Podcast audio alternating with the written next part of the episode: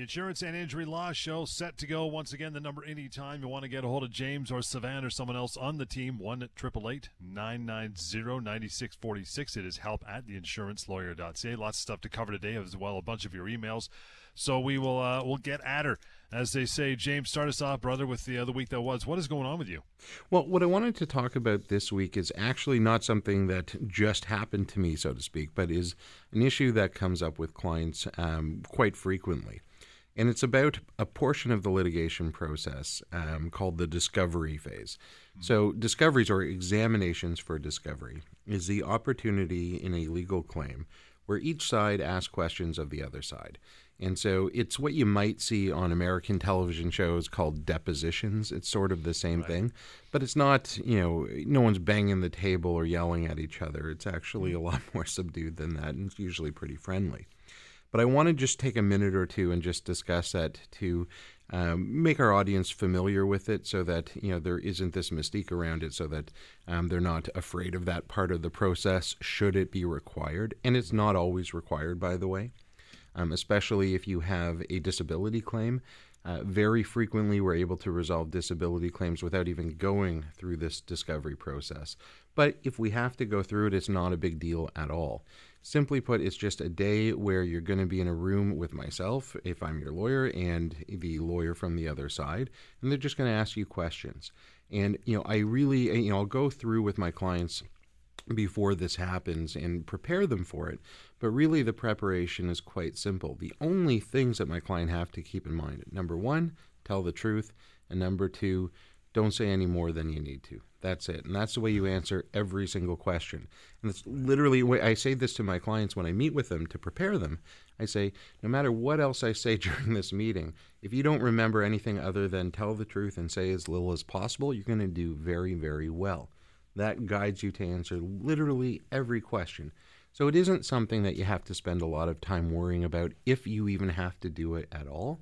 Um, and it's something that is often helpful, particularly in injury cases, because there's going to be a lot of information that isn't known. And so it's good that both sides have that information. Your case is what it is, and both sides need to know what the case is about in order to properly assess the value. So that's all the discovery phases. You hear it called discoveries or examinations for discoveries. That's what it is. Pretty simple. Do you find that if you don't uh, give them that little lead in, or has there been occasions, I would imagine, since you've been doing this, that people can uh, unknowingly get themselves in some hot water just because they don't know the correct verbiage or what to say or when to stop? Well, my clients don't tend to do that. I spend a lot of time preparing my clients and Yeah. making sure that they're comfortable with the process. But as part of the process, I get to examine um, defendants. And very frequently, the relationship between the defendant, particularly if you're talking about, let's say, an automobile claim, where you know some third-party driver has caused an accident um, and injured my client. So I'll get to examine the driver of the car that caused the accident. Now, that driver of the car has an insurance policy, and that insurance policy is going to pay for a lawyer to defend them. But really, other than being involved in this examination for discovery phase, the person that caused the accident, the defendant, isn't really involved in the lawsuit, and they don't really care what happens because they're not the ones who are going to have to pay. And so there isn't a lot of communication between the defendant lawyer and the uh, defendant who I'm actually going to be examining. And typically speaking, they will have met with their lawyer for maybe 20 minutes before the examination starts. That's the only preparation that they do. Um, I spend a lot more time with my clients and I do it well in advance so they have time to think about it and ask questions and do a little of prep- a little preparation in advance so that they're ready to go. I don't see that often with defendants, and because of that, they can get themselves into a lot of hot water if they don't very quickly pick up what their lawyer is telling them that morning. The number, by the way, one triple eight nine nine zero ninety six forty six. That'll uh, put you in touch with James anytime. There is help at theinsurancelawyer.ca. By the way, if you want to ever know what your uh, pain and suffering component of a case should be, that is injurycalculator.ca as well. I know James wants to talk a little more about that later on in the show. I want to get over to an email right away. This one from Dennis says, uh, "My wife was making over three hundred thousand dollars as a banking executive." But because of severe anxiety and depression, she had to stop work for almost two years ago. Uh, she's 48, and we were informed last week that her last payment will be next month unless she goes for treatments with a psychologist the adjuster wants her to see.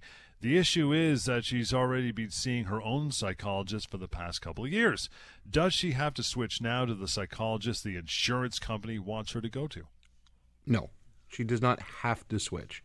Um, the the most important thing throughout any legal process is your own well being, and so your legal claim should not be driving the, your your decision making uh, for. Um, anything medically related that's that should be coming from your doctors and if you're getting effective treatment from a from a doctor, from a specialist, from a counselor, a psychiatrist, whatever. If you are getting effective treatment and that's helping you, you should continue with that. I don't care what anyone else has to say. I don't care what the insurance company has to say. I don't care what a lawyer has to say. That's a medical decision. You have to do what's in your best interest. Now, does that mean that there are no consequences to it? No, it doesn't. So if you refuse to go see this um, psychologist that the insurance company is insisting that you go to see, they would then be in a position to perhaps say that you're refusing treatment. Now, there's obviously a good argument that you're already getting the same treatment and that you're not required to use their treatment provider. You can choose your own treatment provider. That's not their decision, but they can use that as a basis for cutting you off. It's not a legitimate basis, but that doesn't stop them from using it as a basis from cutting you off. So you may be in a position where if you don't go see their psychologist, that they cut you off, and then you are left with bringing a legal claim, which is of course when you call me. Um, but having said that, even if you go to their psychologist, you know it may well be the case that that's really just um, foreshadowing for what they really want to do. They want to send you to the psychologist because they want to get their ducks in a row so that they can build the case to cut you off anyway. So it may not matter what you do. Of course, the other option is you can go see both of them. Um, you shouldn't stop seeing your treating psychologist if they're being helpful, but that doesn't mean you can't also go see this other psychologist, assuming you know you have enough hours in the day. Sure. Um, but as long as you can do that, um, generally speaking, my advice to most people is if they are getting benefits, do what you can to comply with any reasonable request from your insurer, even if it's something like seeing another treatment provider. And I say that only because um, that is the best way to uh, make sure that you're getting benefits for as long as possible before cutting you off, and to limit the arguments they have for cutting you off. We'll take a short break. To more of your questions and emails as well. The number one triple eight nine nine zero ninety six forty six and help at the insurancelawyer.ca for email as well. The Insurance and Injury Law Show, Global News Radio, six forty Toronto. One triple eight nine nine zero ninety six forty six is the number. As you know, help at the insurancelawyer.ca through email. We'll get to one very shortly uh, and continue on in that regard. So, if a um, James, if a person is injured on the job, can he or she claim both workers' comp and LTD? Sure. Um, as long as, you, of course, you have access to both of them. Yeah, Right, you, right. you can. Um, that doesn't mean that you're going to get twice the recovery. Um, typically speaking, virtually every LTD policy I've seen w- is going to have uh, a a clause in there that will allow them to get a credit for anything that you're paid, um, either for workers' compensation or for any other income replacement program, whether it's accident benefits or otherwise. And so you, you're not going to double recover for it, but um, if you have two different payors, then your chances of continuing to receive benefits into the future are obviously much better. So if you know, for example, you were getting your workers' comp, um, you know, at five hundred dollars a week, and your LTD was paying you an additional seven fifty, if your workers' comp cut you off, you would then get the full twelve fifty from your LTD, or vice versa. If your LTD cut you off, you're still at least getting that five hundred from your workers' comp. So it's better to have it, even if um, you know at the end of the day you're not getting more early on. It just puts you in a better position down the road and makes sure that you get the most for as long as possible. How does the injury calculator work? So, the injury calculator is a really interesting tool that you can use if you want to find out what your pain and suffering for an injury claim is going to be worth. Because we're talking about injuries and how do you put a dollar value on it? Well, the answer is you take a look at what the courts have done in the past. And so that's what we've done. We've created this tool that accesses a database that has all of the decisions across Canada over the last several years, and it compares your information to information in other cases, you know, uh, involving similar injuries, um, people of a similar age, and so forth. and it tells you what the expected range is likely to be for your claim. Now, important to understand a few things. Number one, this is anonymous unless you choose to be otherwise. You can get this information without telling us any personal information about yourself other than your age and how you were injured and what your injuries are. There's no way anyone can identify you from that. You don't have to put in your email or contact information if you don't want to. So this is literally free information. It is there for you. Yeah. Take it if you're curious. If you want more information beyond that, then you can send us an email, you can give us a call, and we're happy to give you more information that's available to you if you want it. But you don't need to do that. So please don't hesitate. There's no risk to you. It's just for informational purposes. If you want more, give us a call. Again, injurycalculator.ca, absolutely free of charge. Give it a shot. Uh, George writes in through email that is help at theinsurancelawyer.ca. George says my mother in law fell and broke her hip at a long term care facility. Uh, she had been there for less than a month, and that was the third time she fell.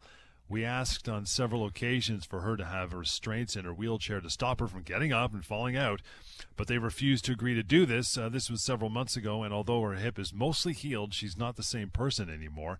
And my wife and I spent countless hours caring for her while she recovered. Does she have a claim against the uh, long term care facility? Likely, likely she yeah. does. Um, one of the things that you need to understand with long-term care facilities is you know, they have policies and procedures that are um, based on government standards, um, and one of those that you have to keep in mind is that restraints are generally frowned upon. They try and avoid restraints as much as right. possible. And so it's legitimate for the long term care facility to want to avoid putting people in restraints if possible. The question is, in this particular case, is this something that was already at a point where they should have known, no, this is someone that really does require this for, for our own safety? Right, um. And it, it, sounds like in this case, there's a pretty good argument that she did. You know, she'd already fallen, I guess, twice before this fall. And, you know, it sounds like you'd raised this with um, with the long term care facility, so something that they ought to have known. So yeah, it does sound like there's a claim um, that your mother in law would have against this long term care facility. But in addition to your mother's claim, your wife and you probably have a claim as well too under the Family Law Act because you've both provided additional care and support for your mother um, that is a result of this accident, and so you're both entitled to be compensated as well too. Okay. Um, and when you take a look at your mother in law's claim and the claims of you and your wife, that's probably sufficient to at least create enough risk that the, the defendant is probably going to want to come to the table and resolve this because optically it doesn't look good for them.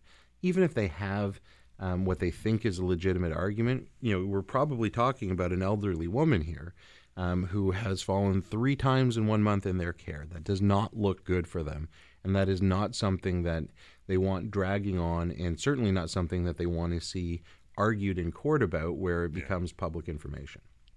We'll uh, take a short break. You want to get a hold of James uh, in that regard, either email or phone call. Simple 1 990 9646 and help at theinsurancelawyer.ca. It's the Insurance and Injury Law Show. It is here on Global News Radio, 640 Toronto. One triple eight nine nine zero ninety six forty six. The number help at theinsurancelawyer.ca. If you haven't checked it out yet, injurycalculator.ca too. That will tell you how much the pain and suffering component of your claim should be. Very simple to use. Anonymous takes about 30 seconds to get through it, and there is a contact button on the bottom if you so choose to contact James or Savannah after using the uh, the calculator. So, if you have an injury claim and you can't return to your job, how are you compensated for your lost income? So it, it, depends a little bit on what uh, what type of injury you've suffered, and I don't mean um, your physical injury. I mean how you've been injured. So if you're in a car accident, there are specific laws that will apply, um, whereas if you have a slip and fall, it's a little bit broader. The general principle that's applied when you are injured as a result of somebody else's negligence, um, the general principle is you're entitled to be put back into the same situation you would have been had the accident not happened. And so, what that means is you take a look at what you would have earned without the accident and compare that to what you have earned as a, since the accident or what you would be capable of earning. Wow. So to put this in real terms, you know, let's say you were working a construction job and making $80,000 per year before the accident. And as a result of the accident, you can't continue in construction because you're you had a, let's say a back injury and you're not able to do it anymore but you know you have some education and you're able to get you know a sedentary office job perhaps um, where you're making $35,000 a year. Right. So you're not entitled to the full $80,000 that you were earning before if you have the ability to continue working and making say 35,000. You're entitled to the difference. Okay. So you're entitled to um, you know make up whatever the difference is in your situation now versus before and you're required to mitigate your loss. That means you have to take steps to make your losses as a result of the accident as little as possible either by going to rehabilitation and by limiting the amount of lost income. So, by finding a job um, that is suitable for your skill set. Now, that doesn't mean that the moment you're injured, you have to start searching for a job right away. You're entitled to continue to try and pursue the, the job that you had before as long as there's um, a reasonable basis for you to think that you might be able to do so. You know, obviously, if you've spent a good chunk of your life in one particular occupation, you're going to want to continue in that occupation if you're able to. Now, it might turn out that after you know a year and a half of trying, you can't do it. But whenever it is that you realize that you're no longer going to be able to do that, that's not realistic, that's when you have the duty to mitigate and find something else um, that can pay you as much as possible. And to the extent that the defendant can make an argument that you haven't done that, um, they might get a deduction for what's called your residual earning capacity. And that just means hmm. the amount of money that you could earn after the accident um, as a result of, let's say, your education and experience. Well, yeah, you, you mentioned that off the off the bottom there, and that's what I thought I was going to bring up. This is where the whole thing with own occupation comes into play. In the two years, it's through training, education, or experience, the, the, the finer test, right? That's where this all comes into play. Well, so this uh, that's a little bit of a different scenario, John. So you're talking about a disability claim. So the disability right. claim is based in contract. And so when you're talking uh, about someone who has a disability claim, really you're just going to the policy and you're saying what are you entitled to. Nice. Now you're right. You know, there's similar language that we're talking about here in terms of the education, training, and experience. And so it's that same sort of test that we're looking at when we're trying to determine what you're still able to do after the accident. And so whatever um, a, a court might accept is your um, level of residual earning capacity based on that training experience um, and education. Cool. That's what your you know that's what your income level post accident would be set at, and you're entitled to the difference. The uh, phone number, by the way, anytime get a hold of James or email one triple eight nine nine zero ninety six forty six. It is help at the insurancelawyer.ca. That's exactly where we're going right now. Barbara writes in says uh, James, my friend tripped on a pothole at a school crossing last week and fell hard on the road. She broke her left ankle and dislocated her shoulder. She's a personal support worker and is off work for now. She had surgery on her ankle and was told that it'll take time until it gets better, big time. Is the uh, city responsible for this? The city is probably going to be on the hook for this. Um, there's something called the minimum maintenance standards, and this sets out the minimum amount of deviation before the city is required to fix any problem um, in their uh, roads or sidewalks. And so you're talking about a pothole, but that's sort of a, a, a vague term. We don't right. know exactly what we're talking about. We don't know how long it is, how wide it is, or how deep it is. And so these minimum maintenance standards will set out the amount that they're allowed to deviate before they have to repair it. And that's going to depend on how busy a road it is. So if it's, you know, a um, a, a, heavily used artery, for example, um, the, that threshold is going to be much lower, so they're going to have to fix it much more quickly. Whereas if you're talking about uh, you know a fairly uh, a fairly lightly used residential road, they're going to be able to get away with a lot more. And so basically, all you got to do is take a look at what the standards require and figure out what the deviation was here. So sometimes it requires actually going out and taking a measurement, taking photographs, and if possible with a ruler. Now, I'm not yeah. recommending that people go out into busy streets and try and stop traffic to take measurements. uh, but at some point, you have to try and figure out what it is. And so that can be a little bit tricky. Um, and so it's really important that you get an expert involved right away. And by expert, I mean you get a lawyer involved. Give us a call. Um, we certainly have people that can go out very quickly and get those measurements taken in a safe way. We don't want anyone going out on the street and injuring themselves or getting um, at risk of being hit by a car, of course. And don't do that, please. give us a call right away, um, and we can help you get those measurements as required. Um, you know, one of the things though that I think is really important in Barbara's email is she mentioned that this happened last week. Yeah. So there is a law that requires you to give notice to a municipality if you are injured as a result of something on their roads or sidewalks, and you have to do it within 10 days. Yep. You have to give them the notice within 10 days. So you're still within that time frame, Barbara. Um, so we can help you out. We can help you draft um, a letter to the clerk of, uh, of the city, presumably of Toronto, um, and just let them know the information required in order to satisfy this notice requirement. Um, so please do that as quickly as possible. If you have fallen on the on city property, you want to make sure you get that notice in within 10 days.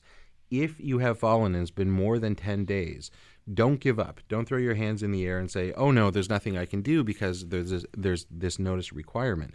Well, yeah, it's true that you may have you may have gone beyond the 10-day period, but there are cases um, that say that if you have a good reason that it wasn't within the 10 days, that you can often survive that notice requirement and continue with your case.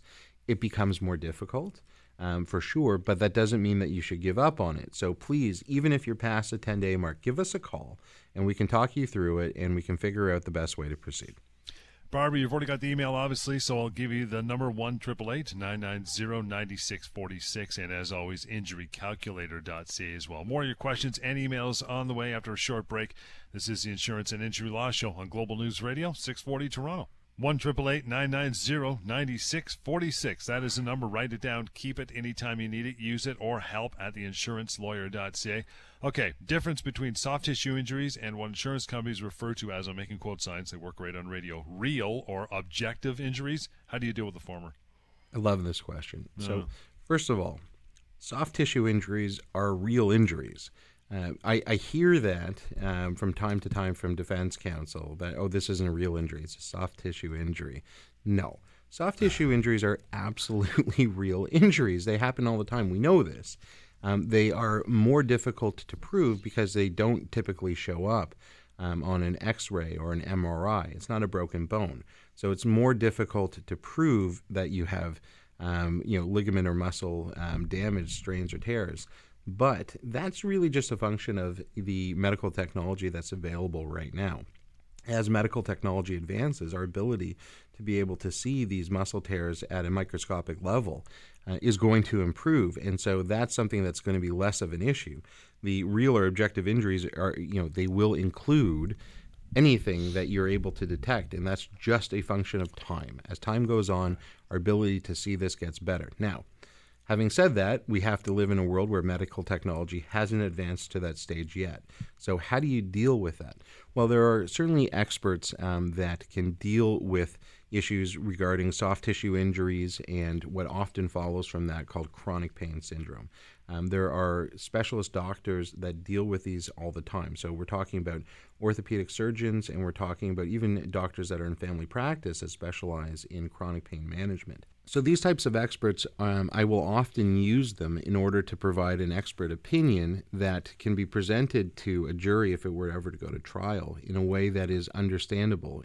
So this means that they're able to explain why, even though you can't see this particular injury on an X-ray, it's something that continues to injure to hamper uh, my client on a long-term basis. It prevents them from doing a lot of the things they were doing before.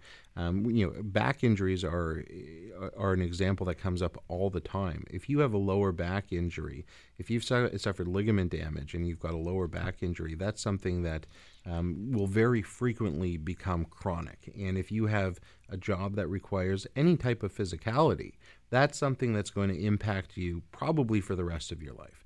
That's something that's going to limit your ability to do your job, if not completely prevent it.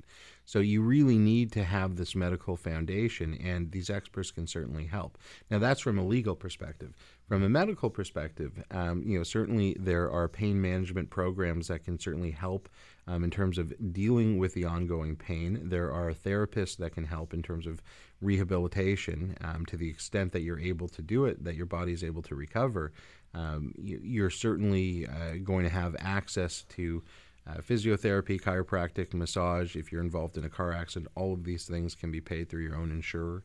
Um, if you have extended health benefits, that can help pay for those things as well too. So there's a lot of different ways that you want to look at this.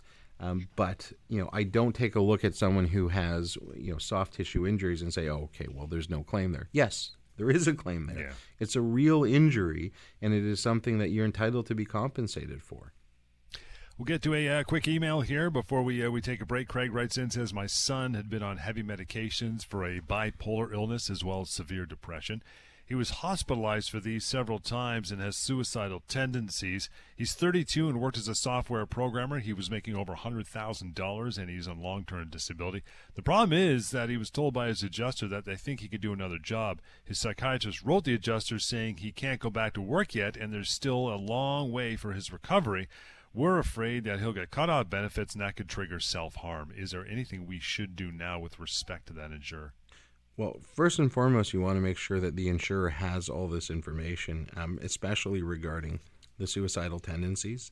Um, that's something that they need to be made aware of. They need to know that their um, decision making is not only going to have a real impact in terms of uh, in terms of your son's income, but you know can very well have a you know very serious impact in terms on what he decides to do. And if he's got suicidal tendencies, um, you know, I, I don't want to have to connect the dots down the road here, but obviously yeah. it can have a major impact. And so, you know, insurance companies are often very cavalier in how they make their decisions. But when you put something like that to them, it it forces them to take a pause and really take a look at it. So please make sure that they have this information, and not just from you. Um, provide you know your treating doctors or your son's treating doctors notes um, that will uh, verify all of this information, um, and that's something that's going to force them to really take a much harder look. Uh, when you're talking about someone suffering from uh, bipolar illness and severe depression you know, I, I don't really care if an insurance company is saying that they can go do another job. I want to hear what you know your doctors are saying because obviously you, you know these types of conditions uh, lie somewhere on a continuum. But if it's anywhere near the severe side of it, I can't imagine any type of employment that you're going to be able to do on a regular basis if you're suffering from bipolar disease and severe depression how are you supposed to you know on eh, five days a week 40 hours a week how are you supposed to be able to go to those jobs if you're suffering right. psychologically from these types of conditions? You can't. You can't. It's completely unrealistic. Um, you know physical injuries you know there are often other occupations that you might be able to do but if you're suffering from severe psychological and emotional issues it's just not realistic. And so that's something that you can certainly challenge them on if they ever cut you off um, but it's really important that the insurance company is aware that the I's are dotted, T's are crossed, that they're aware that it is um, very serious and that your son has considered suicide before and that their decision might impact his own decision. Want to get on that as soon as you can. The phone number very simple: one triple eight nine nine zero ninety six forty six. And to reach out through email to Savannah or James or member of the team, it is help at theinsurancelawyer.ca. The Insurance and Injury Law Show, Global News Radio, six forty Toronto. One triple eight nine nine zero ninety six forty six. The number help at theinsurancelawyer.ca. That's the email to use. Want to get a hold of James or Savannah or the, a member of the team. So, um, Question What should someone do legally if a loved one has either died or been critically injured in a car accident? So the first thing, um, you know, obviously we're talking about from a legal perspective. Right. Um, so the first thing is please give us a call. Um, there are two avenues that you would want to pursue legally. Um, one is accident benefits, and the other is a legal claim against the at-fault driver. And so if we're talking about um, someone who has died. Um, you know, it's going to be less important that you do this quickly. Obviously, um, if it's someone who's been critically injured, you want to make sure that they have you know enough money to pay for anything that's ongoing. So these are actually two very different questions. Okay. So someone who's been critically injured, you know, they may have um, you know a mortgage that they have to pay. They may have a family that they have to support. So we really want to make sure that we get in there very quickly and make sure that they're own insurer is paying the accident benefits um, in order to make sure that there's at least some money coming in. And so that can happen very quickly. You give us a call, and we can get that set up, um, typically within a matter of days, um, so that um, you know there's at least some assistance. And then you know on a long-term basis, you look at bringing a legal claim, um, and certainly that can help compensate for loss of income, for pain and suffering, for any additional care that they're required. Okay. Um, under accident benefits, if they qualify, if it's if it's a critical injury and it has severe long-term consequences, um, they may well qualify for what are called catastrophic injuries, and so that provides a much higher level of accident benefits. So up to a million dollars of medical rehab and attendant care benefits, um, and a higher level for a longer period for your income replacement. So that's something that is there to consider. If someone has passed away as a result of a car accident, um, accident benefits can help pay for some funeral expenses. Um, and there are also other things that we can do in terms of a legal claim against the driver. It's obviously not going to be as time sensitive um, because there isn't immediate care that's required in those circumstances. But give us a call and we can discuss what the options are. And sometimes, you know, where someone has passed away, even if it is someone else's fault, there's a decision that has to be made there um, as to whether or not it's something that the family wants to pursue or not um, because you know pursuing a legal claim is something that can uh, really drag out the grieving process. Right. Sometimes it's necessary, and sometimes it's a good decision to do it. Sometimes it's not. And I'm always happy to have a very frank and open conversation with anyone approaching me um, about a loved one who has passed away, because I think it's very important that people understand what lies ahead, what they're getting themselves into, and if they're ready to do that. And if they are, great. But if they're not, that's okay too. I think it's very good that people get the information at the outset and can make a very informed decision. Is uh, one of those claims what do they call it? Loss of companionship if you lose a if you lose a loved one or something like that? Yeah, yeah. There's a loss of companionship claim. Um, there's loss of dependency claims. Right. So there there are different ways um, that you can go about this. But again, you know, I don't want to overcomplicate this. Yeah, right. um, you know, if you have lost a loved one as a result of an accident, give us a call and we can discuss broadly um, what might be available. Um, but again, it's in the context of is this something that you really want to do? Um, and some people will want to, to do that, and for good reason. Others won't, and that's fine too. I want to go to an email, but uh, we're down to two minutes with this uh, segment before we break. So I'll ask you one that I know you can squeeze into two minutes. And I know we've talked about this before, but I think it's worth mentioning again. Why is it not a good idea to appeal denials with insurance companies? You, when you appeal a decision of a, a disability claim, um, a denial of a disability claim, yep. you are just asking the same insurance company that has denied your benefits or cut you off to just reconsider. It's like saying, "Oh, well, okay, please just uh, take another look at it." They're not going to do it.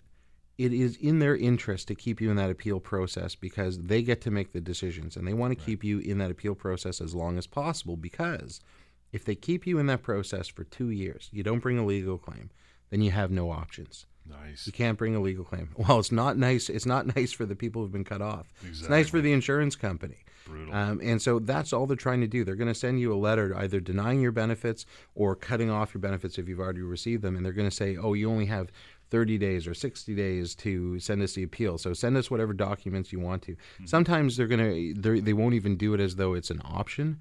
They're going to say, you know, when you appeal this, send us these documents as though uh. it's, ah. you know, a fait accompli. It's something that everyone's going to do. Well, no. Um, you do not have to appeal, and you typically don't want to appeal because that's just going to waste time. The longer you spend in the appeal process before starting the legal claim, the longer it's going to be before you get it resolved because they're not going to reverse their decisions unless there's something that is completely obvious that they've missed. And almost always that's not the case. Almost yeah. always, you know, they see what's there and they're just cutting you off, even if they're wrong. They're just cutting you off because they don't think you're going to bring a legal claim. So, you know, it's a waste of your time. Don't do it. Start a legal claim. Give us a call. We'll start a legal claim. We'll get them to the table as quickly as possible. 1 990 9646. That is the number, and it is help at the theinsurancelawyer.ca. We'll bounce over to another email as we get down to our last few minutes for uh, the show this hour. This is the Insurance and Injury Law Show, Global News Radio, 640 Toronto. One triple eight nine nine zero ninety six forty six. The number. Email is help at theinsurancelawyer.ca. If you want to use this, you never used it before. Even just for interest's sake, want to find out what pain and suffering component of a claim should be, whether it be yours or a friend or family member. Injurycalculator.ca as well. Email from Jerry says my sister is getting LTD for a knee replacement uh, for over a year now. She's 52, and her insurer wants to pay her up to the two year mark and close her file. Her adjuster is pressuring her to agree, but I think she should call you. What happens if she doesn't agree to the adjuster's demands? Great question, Jerry. So put yourself in the position of Jerry's sister here. She's been on disability for over a year. Let's say, you know, 14 months. Means that she's got another 10 months to go before she hits the two year mark. And the two year mark is a pretty critical point in a long term disability claim. After you've been receiving LTD benefits for two years, there's a change in definition. You're only entitled to benefits um, after the two year mark if you're not able to do any occupation. Whereas in the first two years, it's whether you can return to the occupation that you had at the time you went on disability. Right. So the test gets tougher after two years. That's true. That's what's typically in most policies. And so, what the insurer, what the adjuster is trying to do here is saying to uh, Jerry's sister, you know, they're saying, okay, well, you know, you're probably not going to get benefits after two years anyway. So, you know, we'll just pay you up to the two year mark. That's about 10 months. We'll just give that all to you right now up front. We'll mm-hmm. close the file and that'll be that. We'll be done with it. Well, there's a reason why they're doing that. I mean, if they're so confident that they're going to be able to cut you off at the two year mark anyway, legitimately, then they would just pay you out month by month. They would hold on to their money and they would pay you out up until the two year mark and then cut right. you off. They're trying to do this now. They're trying to entice your sister by giving her a chunk of money up front that she'd be getting anyway. That she'd be getting anyway, in order to relieve them of any risk of having to pay beyond the two year mark. And make no mistake about it, that's the only reason they're offering to do that is because they know that at the two year mark, your sister is still likely going to qualify for benefits from the any occupation test. Um, you know, you're talking about a, a knee replacement. She's 52 years old. What kind of jobs is she going to be able to have? Now, I can't answer that. I don't know anything about your sister, Jerry. Um, but I can tell you that if the insurance company is coming to you now, or coming to your sister now and offering to put the money on the table up to the two year mark, it's only because they think that they're better off doing it that way. They think that they're going to save money. If they thought that they were going to have to pay beyond the two year mark, they wouldn't give her a dime earlier than they had to. They'd hold on to that money. Trust yeah. me. So if they're if they're offering her to pay her up front, that's the reason why. And I agree that you know she should give us a call, um, and we'll take a look at it and we'll talk to her. If she doesn't agree, what can happen? Well, they could cut her off. Um, that's possible. They can cut her off for any reason that they want to. That doesn't mean it's legitimate, but they can do that more than likely, if they've already said that they would pay her up to the two year mark um, to close the file, they probably won't cut her off, but I can't make you any guarantee of that. They can cut her off at any point and without any particular reason. They're not allowed to, but they still can do it. Let me slide this in the last couple minutes. So once you start a legal claim, um, how involved is the client in the process? Is it something they spend time on every day, every hour, every week, every month? Well, it, it kind of depends both on the type of claim that we're talking about and on the client. So typically speaking, uh, I like to tell my clients that um, I am going to take the legal the, the stress part out of the legal process for them, and so I'm not going to require that they you know d- do anything more than what is necessary to advance the claim. And typically speaking, after the initial interview, um, the next involvement is either going to be at mediation if it's a disability claim, that's typically the first thing, um, or at the examinations for discovery, which I talked about earlier in the show. Um, but that doesn't happen usually for at least several months down the road. And so, between the time that I first meet with the clients in either the mediation or the examination for discovery, there usually isn't much for the client to do. And so, their focus during that time is on getting better on getting treatment, on doing what their doctor tells them they should do in order to recover. That's what they're that's what's required of them. Now, that doesn't mean that they cannot be more involved. Um, I'm more than happy to have my clients as involved as they would like to be. And so, any questions my clients have, I'm always happy to answer them. And I always tell them, don't be afraid to call me. Don't be afraid to email me directly. That's fine. I have a direct number that my clients have, and they use it. They use it to call me up and ask me questions, and that's perfectly fine. Some people don't want to be involved. Some people, they don't want to be involved in any part of that more than they need to be, and they just say, James, you deal with it and you know let me know what I need to do and I'll do that. Other people want to know what's happening at every stage and that's fine too. Whatever you would like to do is fine, but what's required is pretty minimal. So it's not something that you should worry about in terms of oh no, now I'm starting a legal claim and now this is going to be something that I have to do um, every day or every week or whatever. No, that's not the case. If you would like to be more involved, you can be, but you you certainly don't need to be. That'll wrap it for another week. To contact James, he did mention the phone number. I'll give it to you 1 888 990 9646. Help at theinsurancelawyer.ca. That is email. And if you haven't checked it out yet to find out what the pain and suffering portion of a claim could be, should be, injurycalculator.ca. Till next time, the Insurance and Injury Law Show right here, Global News Radio, 640 Toronto.